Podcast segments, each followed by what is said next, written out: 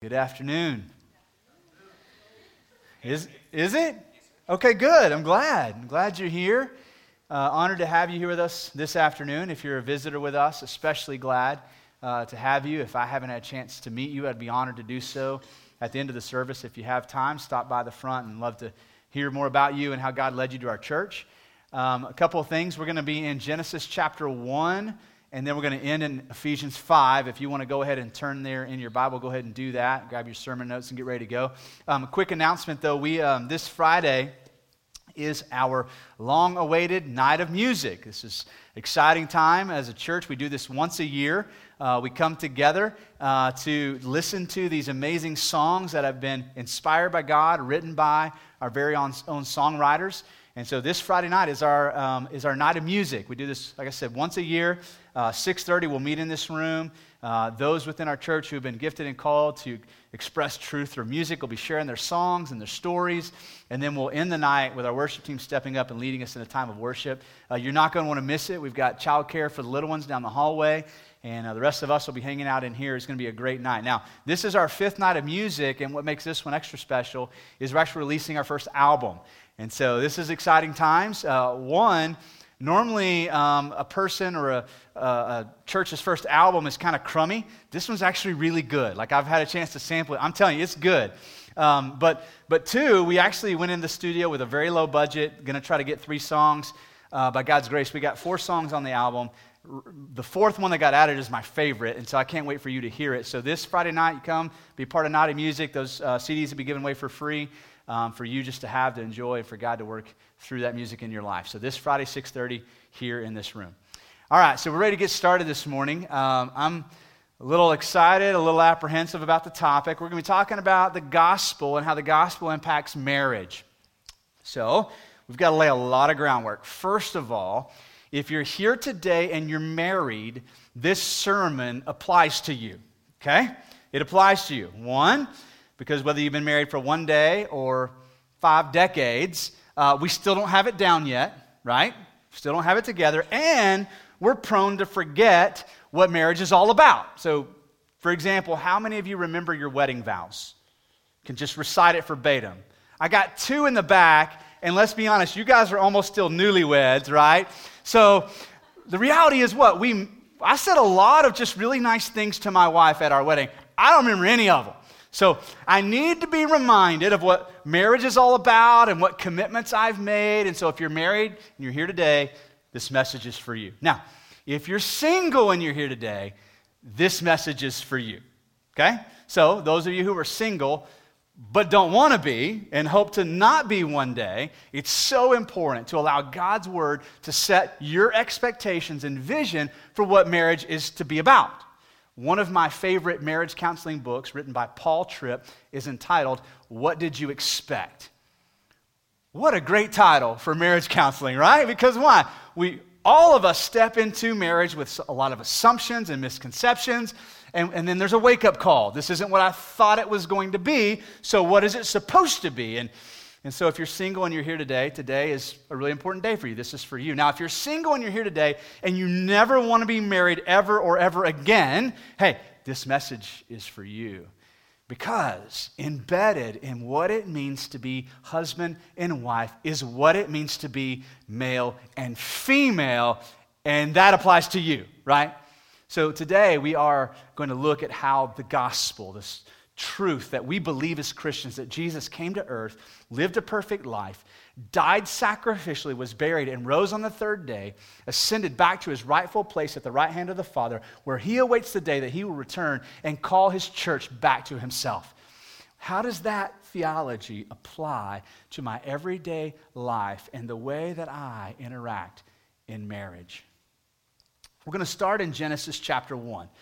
These verses we're going to read to begin with are the verses that we read on week one, a couple weeks ago, to start this sermon series, looking at this truth that you and I are created with inerrant, intrinsic, embedded purpose that no other created being can fulfill to bear God's image.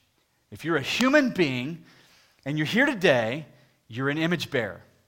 Now, today we're going to look more specifically at what it means to be created male and female. So we're going to start in verse 26.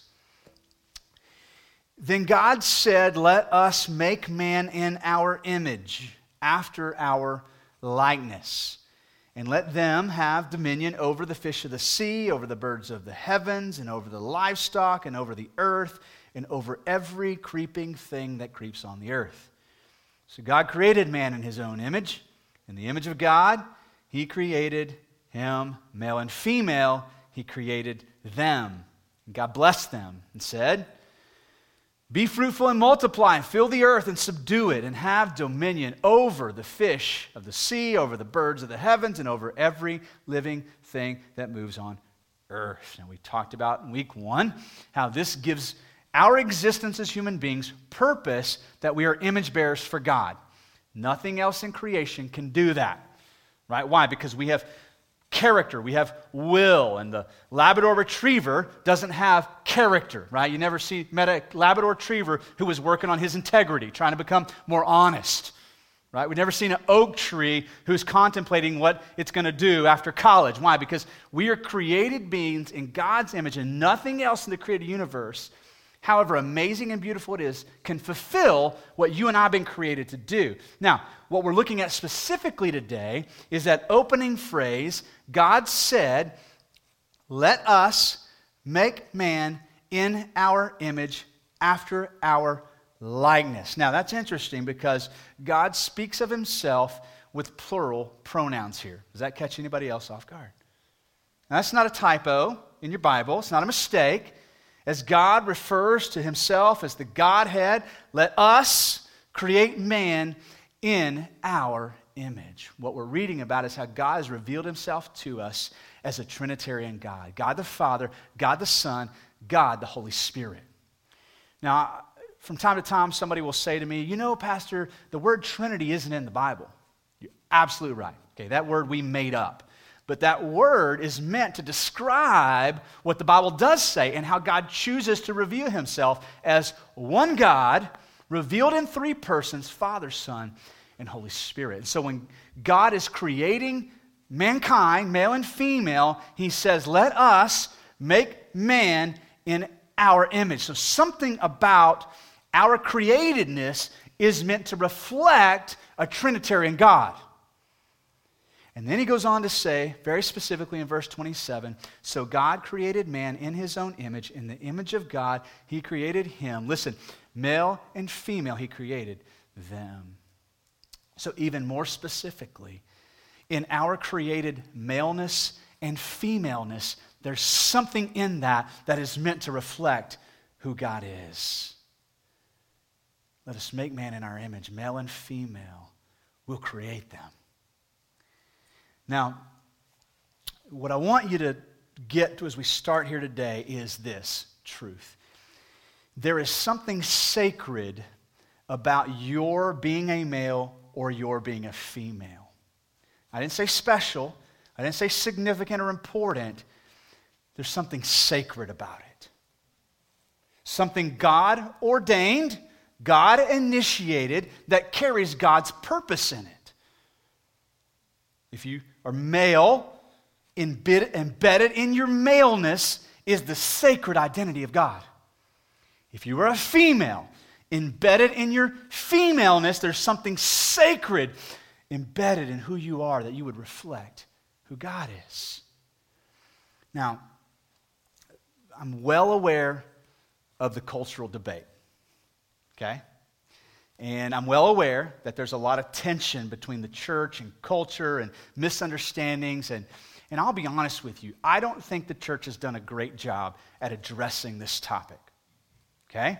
I think in the 20th century, a lot of truth was just assumed. We looked at like the, the Leave It to Beaver family and said that's what marriage is supposed to be like, and we held it up as a standard. We just assumed it was right, and we never stopped to ask, what does the Bible say? What portrait of marriage does the Bible paint? And then, just as importantly, why is it important? And so then culture comes along one day and says, you know what, that's kind of an outdated view of marriage. Let's replace it with something else and let's assume something else. And I don't think the church did a really good job in the 20th century painting a portrait of what godly marriage was supposed to look like and just as importantly, why it matters. Fast forward to 2018, I don't think by and large we're doing a great job today when it comes to the debate. One of the mistakes that we make is we throw words around without defining them. Words like love and respect and submission and honor and cherish and all these words, and we don't stop to explain what we mean. And so we debate, and oftentimes I, I watch a debate on social media, and two people are saying the same thing.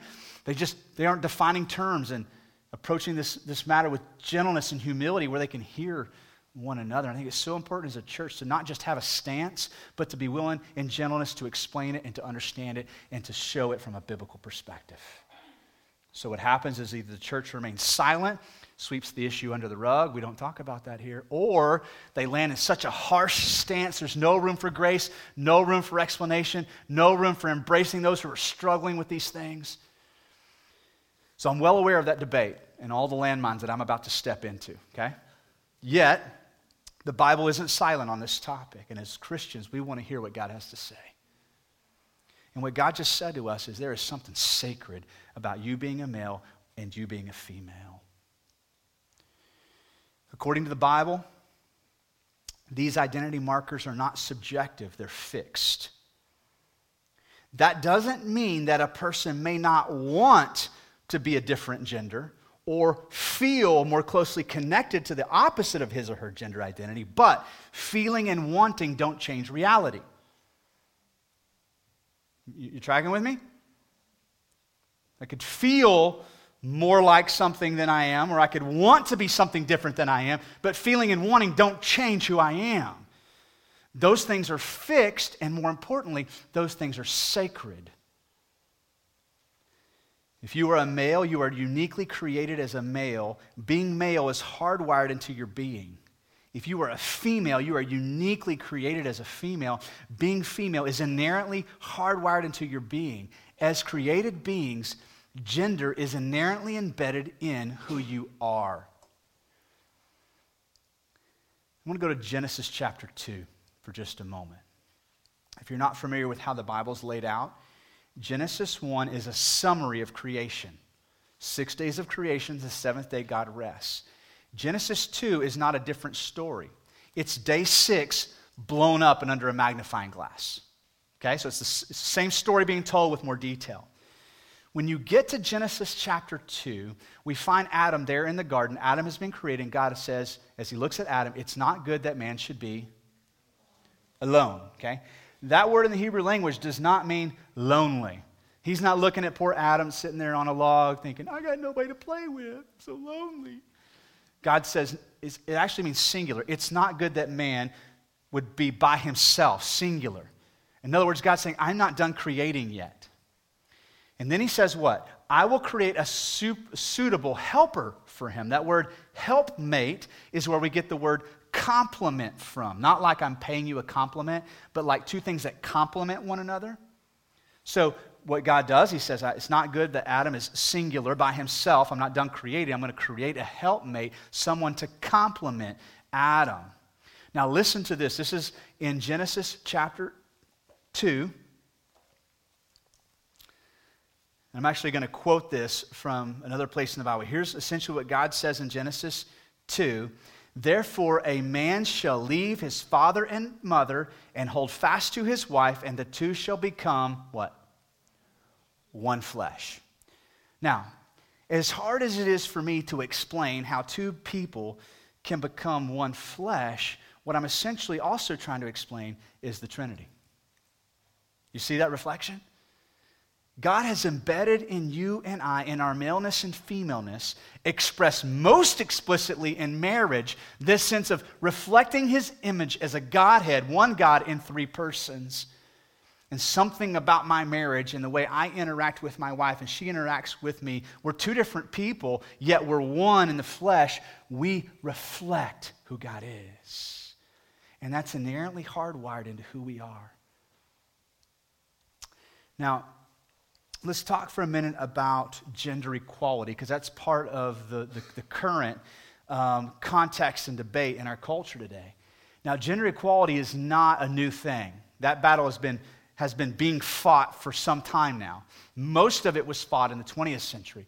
Right? But where the century started, where women did not have a right to vote or drive and didn't have equal rights, we saw in the mid to late 20th century this push for civil rights, not just uh, for different ethnicities, but for women as well, getting the right to vote, having an equal say, being able to run for office and, and have jobs and careers and go to college. And so most of that equality battle was fought in the 20th century, but it's not completely done yet, is it? Right? Because we're still seeing it today. It's playing out primarily in two different areas. One, with the Me Too movement, with this idea that, that women who've been sexually abused or sexually mistreated have been also pushed aside and pressed down by men and not having a voice. Now there's a voice that's being spoken out, so we're seeing some liberation there.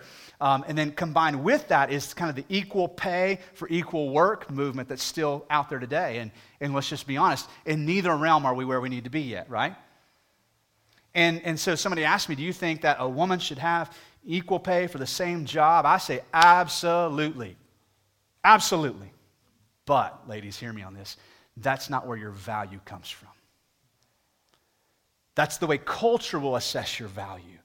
Culture will say to you, you are not of equal value unless you're at the same place on the corporate ladder making the same amount of money. Now, I want you to get those things, but if it never happens, I want you to hear God say, you have equal value. Your value is not in what you do for a living or your job performance. Your liberation begins with your ordained, sacred design by God. So I'm all about equal rights, right? But here's the thing that's not where our value comes from. You are equally valued by God, He created you that way. No oppression can take that away from you, no amount of abuse it's who you are. Now, let's talk for a minute. If we can agree on that, that's what the Bible says, that our value is the same, we're equal, then we can have a conversation about function that doesn't put my worth or value in jeopardy. Right? So God's saying, I designed it to work this way. I also designed specific functions for male and for female that in some areas are the same, but in some areas are different. Not in any way putting in jeopardy that one matters more than the other or one has more value than the other. It's just different function. Now, when we, we look at the way God has designed the church to work, that's the way the church works too. If you go to 1 Corinthians 12, Paul says the church has all these different members, but a lot of different functions, and they're all different. Some are gifted to teach. Some are gifted to serve. Some are gifted with hospitality. Some are gifted with administration. Some have the gifts of healing. We don't all have the same gifts. Does that mean that any one part of the church is more important than the other? Paul says, no. We need each other. There's a complement relationship between the body of Christ. Now, that same principle now is applied to marriage when we get to Ephesians 5. Neither one is more sacred than the other, more valuable than the other, but there are different functions for men and women according to God's design. So now we go to Ephesians chapter 5. And before we get to marriage, we're going to talk about the church. In verse 18, Paul's writing to all Christians, men and women. He said, Here's my words, here's my instruction. Do not get drunk with wine. The principle is here is don't be controlled by wine. Don't give yourself to wine in a way where alcohol would control you, your mind, your heart, your actions, for that is debauchery, but instead be filled by or filled with or controlled by what? The Holy Spirit of God. Holy Spirit. Let the Holy Spirit rule in your life. And then he tells us what it looks like if we do this. So you can't just say, I'm filled with the Spirit. Paul says if you're filled with the Spirit, it's going to look a specific way. Verse 19, addressing one another in psalms and hymns and spiritual songs, singing and making melody to the Lord with your heart. We just spent 30 minutes doing that, church. Who, who are we singing to just a few minutes ago? It's a trick question. We were singing unto the Lord, and we were also singing to one another. Being filled with the Holy Spirit, right? This is what will happen. You'll address one another, you'll sing and you'll worship together. Giving thanks, verse 20, always for everything to God the Father in the name of the Lord Jesus Christ. 21, submitting to one another out of reverence for Christ. Now, if you're paying attention, if you're filled with the Spirit, one way we'll know is you'll be walking in mutual submission to one another. So before we ever get to what it means to be a wife called to submit, the whole church has been called to submit. Right? Am I making that up? We've been called as Christ followers to mutually submit to one another. Now we've got to ask the question what is meant by that? What does it mean for me to walk in submission to you and you to me? What does that look like? So we go to the example of Christ himself. Now, if submission's a bad thing, then I don't know what you're going to do with Jesus. Because he over and over again says, I'm, I'm walking in submission to my Father. There's a couple examples. John 6 38. I've come down from heaven not to do my own will, but the will of him who sent me. You hear that proclamation? Jesus says, I came to the earth to live and walk in submission to the Father. So, whatever submission is, must be a good thing, must be a beautiful thing, must be a God honoring, glorifying thing, right? Jesus did it. We see this played out in the garden where Jesus is praying about his own suffering, about going to the cross, and he says, God, if it's possible, Father, take this cup of suffering away from me. But then, is that where he stops? What does he say next? Yet, nevertheless, not what I will, not what I want, but your will be done. Over and over again, we see this example of Jesus walking in submission to the Father. And we might go, well, that's Jesus. Come on, preacher. It's Jesus, the Son of God. Of course he's going to do that, right? How does that apply to me? What does that look like? In Philippians chapter 2, Paul is talking about this humility of Christ, the submission of Christ, and he said that Jesus didn't even, didn't even consider that equality with God was something to be grasped or understood, but instead he emptied himself by taking the form of a servant, being born in the likeness of men, and being found in human form, he humbled himself, becoming obedient to the point of death, even death on a criminal's cross. That's submission to the Father, isn't it? But you know what he says before he says all that? He says, have this mind among yourselves, which is yours in Christ Jesus. Church, you should think this way about one another. This is what mutual submission looks like.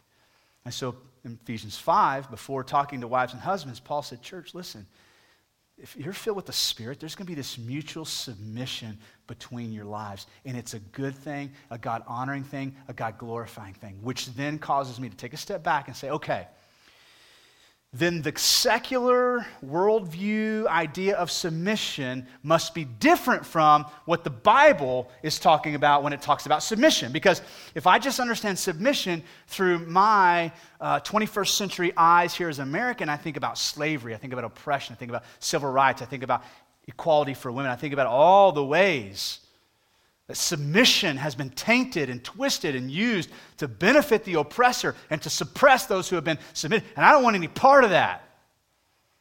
And I hear that oftentimes from Christian women who are reading the Bible, like, I'm struggling with this. I don't want to, I don't want to embrace that. So, what does this word mean then? How can submission from God's perspective be good and right and, and different from the way the world sees submission? This may be helpful for you. So, in the original language, the Greek language, this word we translate into submission actually renders in two different forms, depending on how you use it. Okay? And so, if you look at literature from the first century when this was written, um, if you're looking at military documents, the word submission means together under authority. So it's like gathering a platoon together in submission under a platoon leader. It's the military rendering of this word. But if you read documents in literature that are not militant or military oriented from this same time period, here's what the word means it means a voluntary attitude of cooperating, assuming responsibility, and helping to carry the burden. That sounds a lot like Genesis 2, doesn't it?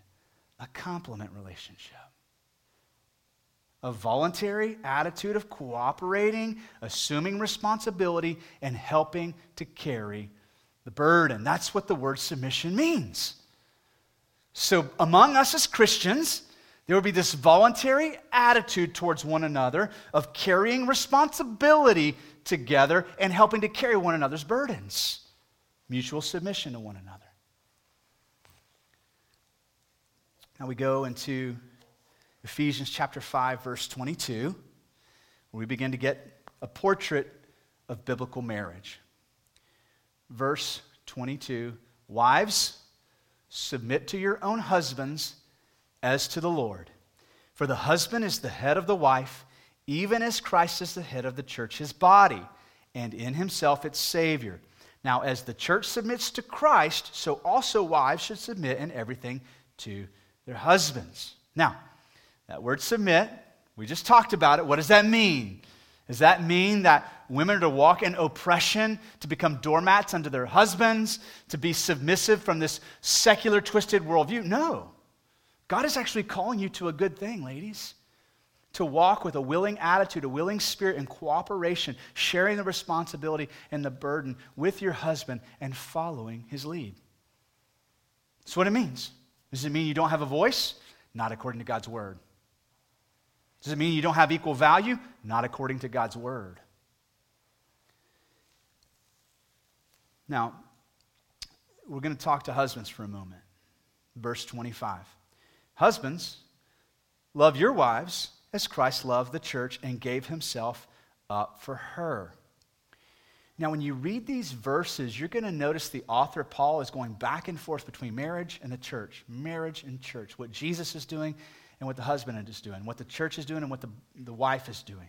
So he says, Husbands, as he's talking to guys, love your wives as Christ loved the church and gave himself up for her. Then he shifts back to Jesus, that he might sanctify her, having cleansed her by the washing of water with the word, so that he might present the church to himself in splendor, without spot or wrinkle or any such thing, that she might be holy and without blemish. And then 28, he goes, oh, wait, wait, wait, let's go back to husbands for a minute.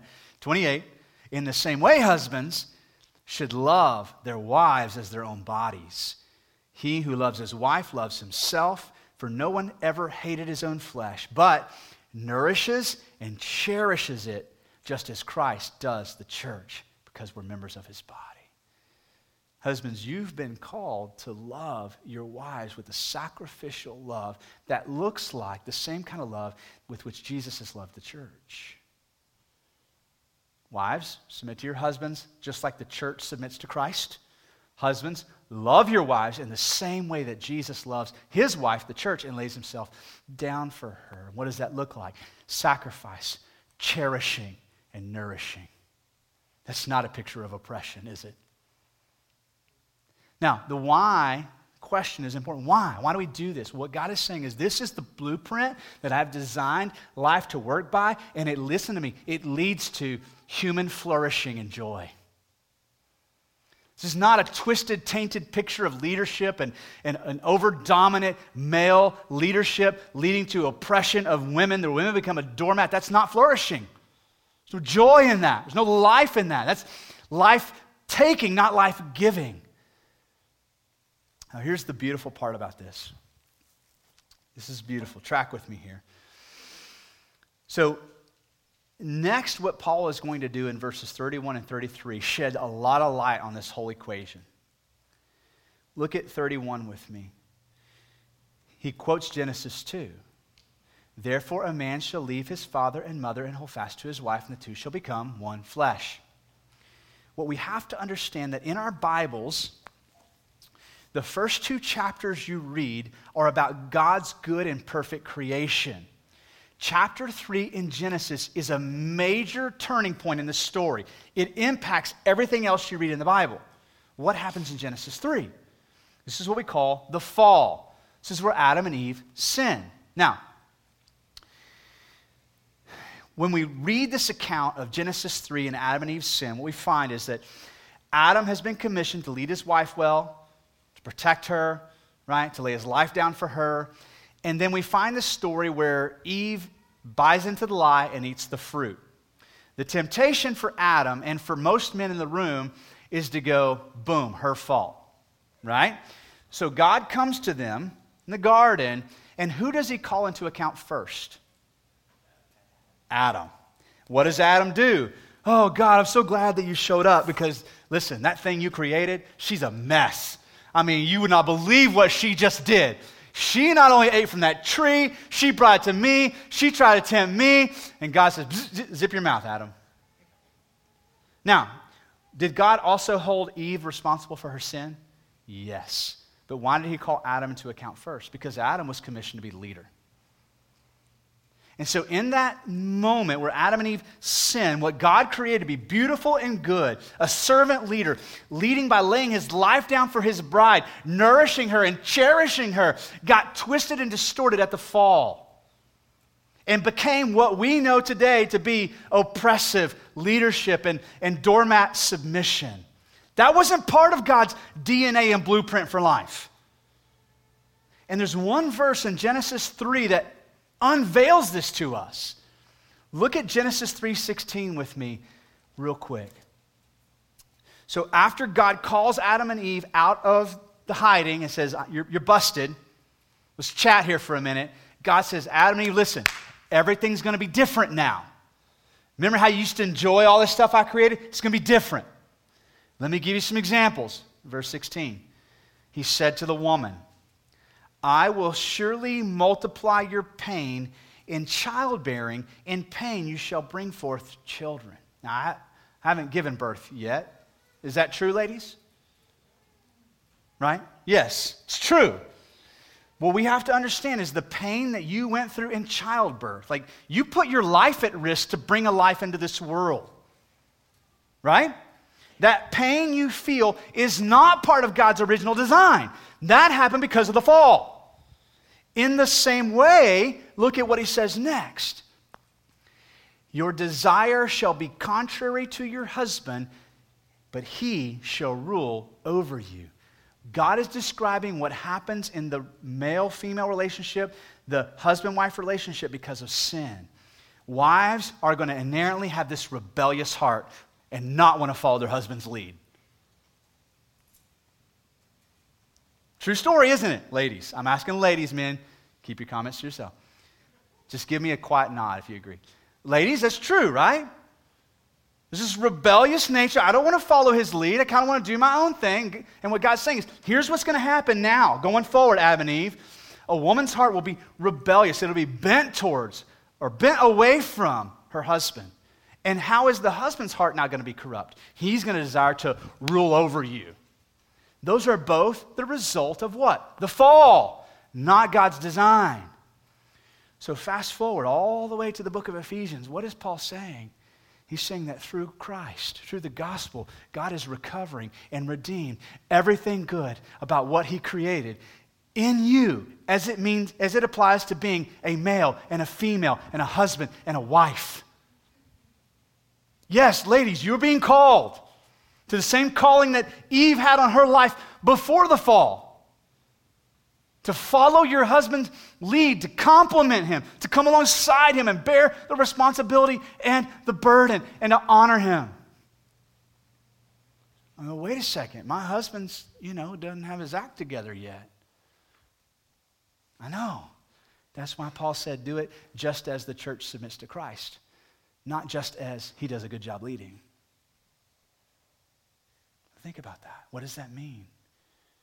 So, if in my marriage, I'm supposed to follow my husband's lead just as the church follows the lead of Christ, even on days when he doesn't deserve it. One, that's a faith move. Two, there's got to be a higher purpose in this thing we call marriage. So that makes sense to me. Husbands, let's talk for a minute. Let's just chat. Your wives are beautiful. You way over married. Okay, let's just get that out there. God's grace to us, right? In a number of ways. But she's not always lovable, is she? Sometimes she's a little confusing. Sometimes what worked today doesn't work tomorrow. And just when you think you've got it figured out and you apply the logic, it becomes illogical. Let's just be honest. Sometimes she's hard to lead, right? But notice, Paul didn't say, hey, husbands, Here's the deal on the days where your wife is lovable, love her the way I love the church. He didn't say that. He said, Husbands, love your wives just as Christ loved the church. Christ loved the church when she was what? Unlovable, disrespectful, rebellious, going her own way, wanted nothing to do with me. That's when I love the church. Husbands, love your wife, not in proportion to how lovable she's being, right? Do it in proportion to the way that I loved you. How did Christ love the church? He fasted for the church. Husbands, have you fasted for your wife lately? He went without daily comfort for his bride, the church. Think about that. Jesus didn't have a home, he didn't have a bed, he didn't have a pillow, always wondering why did he live this lifestyle of a nomad? Because he was on a journey, on a mission to do what? Love his wife well. Jesus stood between his bride and her enemies often in public debate, in public forums. He did it in the temple when he turned over the tables and said, I don't think so. Not in my house, not with my wife. Jesus endured public humiliation for his bride, and Jesus never abandoned her. And Paul is saying, Husbands, that's how you love your wife. Don't give me this fallen world excuse. You've got Christ in you now. He's redeeming that. He's restoring everything back to its God ordained sacred order and design. He's recovering what was lost in Adam in you. And this is not the call to be the valiant hero just when your wife's life is in risk. This is an everyday thing to nourish and cherish your wives. Listen, frankly, guys, I get it why our wives don't want to walk in submission. They don't see nourishing and cherishing as our main motives, right? Now, Here's the beautiful part about all this. This is where the gospel applies. Let's talk about those rare moments when we get it right, okay? Christians, occasionally we get it right. There's every so often in, in, in my marriage to my wife, we do this well. She follows my lead as a complement, has, a, has an equal voice, but in the end, she honors my decisions, follows my lead. I'm, I'm laying my life down for her, and we're getting it right. Here's what God is saying. In those moments, we are living out a, a, drama, a dramatic representation of the gospel. We're living out the relationship between Christ and the church for all to see. So, the idea here is that my boys who grow up in a Christian home, we teach them we, the gospel, we share the gospel with them. But when it comes to like a, a living example, they would be able to look at dad and say, oh, that's what it looks like to lay your life down for somebody. Okay? Now, that happens in the rare moments when we get it right. But what I'm most concerned about, what about all the rest of the moments where we're messing it up? Right? Where dad isn't loving and cherishing and nourishing mom self sacrificially. What do we do? These are moments where dad gets to walk out repentance in front of his boys. And there have been more than one occasion in our family where I've pulled my boys aside and said, Listen, hey, let's just talk for a minute. Um, the way dad was talking to mom in the car, bro, that's not right. That's not how a man cherishes his wife. I'm asking you to forgive me the same way I've asked God to forgive me for that. And in that repentance, what do they get to see? The gospel. And they get to see what redemption looks like. See, God is redeeming and restoring everything that was lost in the fall. Christ's follower, He's restoring you back to Genesis 1 and 2. It's process. Some days you get it right, give him the glory. Some days you don't, give him repentance. Wives, I get it. It's, it's hard to walk because inherently hardwired in you as a defense mechanism is to rebel against that. Why would that man be for your good?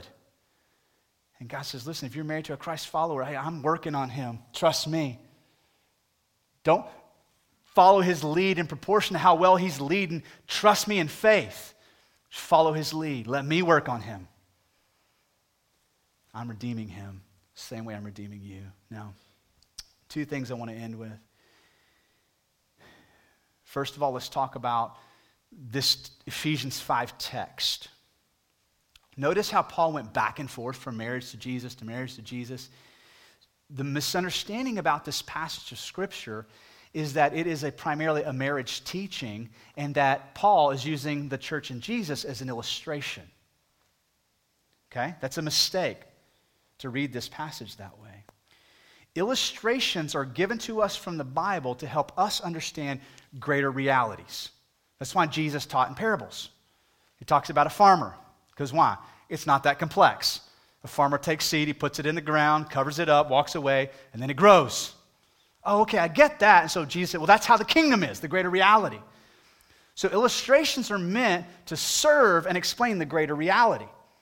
It's a mistake to think that Jesus and the church are the illustration and that marriage is the greater reality. Look at what Paul says at the end. After he says, A man shall leave his father and mother, be united, or hold fast to his wife, the two shall become one flesh. Verse 32, he says, This mystery is profound. And if we're still thinking about marriage, right, that means one thing.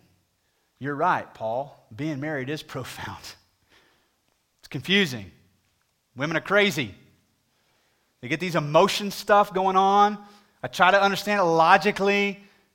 And the woman's over there like, You're right, this is, this is profound because he's hard headed, prideful, never wants to admit his mistakes.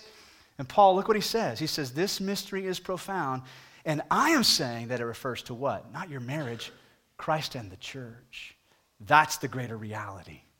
Your marriage is meant to be a reflector, a reflection, an illustration of the greater reality of the gospel, Christ and the church. Now, that gives our marriage meaning, doesn't it? So, my marriage isn't here just to make me happy? Well, good, because we're failing miserably at it, if that's why I got married. Listen to this the greater reality is the gospel, and marriage serves as the reflection. The greater reality is the gospel. Marriage serves as the reflection between, of the relationship between Jesus and the church. This gives ultimate purpose to marriage. The reason your marriage isn't bringing you fulfillment and happiness is that is because it wasn't designed to. Nowhere did God say, here's how I designed marriage to work, and I'm bringing this woman to you, Adam. She's going to fulfill your heart. She's going to make you happy. She wasn't meant for that, was she? She was meant to be a complement in the role of bearing God's image. Marriage was designed to reflect the image of where true fulfillment and happiness are found. And when we seek our fulfillment and happiness in Jesus alone, mutually submitting ourselves to Christ, listen to this, we flourish and our marriages are a joy and not a burden. My marriage, my existence, my being male, my being a human being, my, my being a husband, my being a father, all of these things are meant to do what? Reflect who God is. That's why we were created. And that's why we were created uniquely, male and female. And that's why it's sacred that you are a male and that you are a female. Now, one last little illustration, and I stole this from Nick Hill. He, he gave me this one this week as we were talking through the sermon. Um, Nick was talking about um, a hair dryer. We still use hair dryers, right? 2018? Some of you ladies? Yeah. Um, basic tool, basic instrument for getting ready. Some of you ladies like, no. Okay, we, we, we get it. Um, some of us don't have the option, so I just don't know. But anyway, so the hair dryer is meant to do what? Dry your hair and help you fix it. Okay? You got a little tool, diffuser, and all the little gadgets that come with it so you can dry your hair. Now, there's a label, though, on your hair dryer. Do you know what the label says? Do not use it where? In water, okay? Which by 2018, we get it, right? We understand, right? But that means what? There was a time where somebody thought it would be a good idea to use the hair dryer in the bathtub, and it didn't go well, right? And that's why the little label says, do not use in or around water for risk of what? Injury or even death. Listen, church, this is God's warning label. God designed marriage with a very specific purpose, and when you use it the right way, the way it was intended to be used, it leads to flourishing and joy, goodness. But when we use it for something it wasn't designed to be used for, it can lead to injury and even death. Here's, here's kind of the bottom line question for the church Are we going to allow God's word to be our ultimate truth and authority? And here's another question, church. Once we decide what the Bible says, how are we going to stand in that truth? Are we going to be prideful, hard headed, unloving, bullhorn style Christians? Or are we going to be a loving, kind, gentle, humble church that says, This is what's true? We stand in it. We love you where you're struggling. We embrace you. This is God's truth, it's His word. Come live this way. You, follow me? See the difference? Now, I want to land here today, and I don't know um, where anybody is right now. More than likely, you didn't come into church to hear a message on marriage. I get it.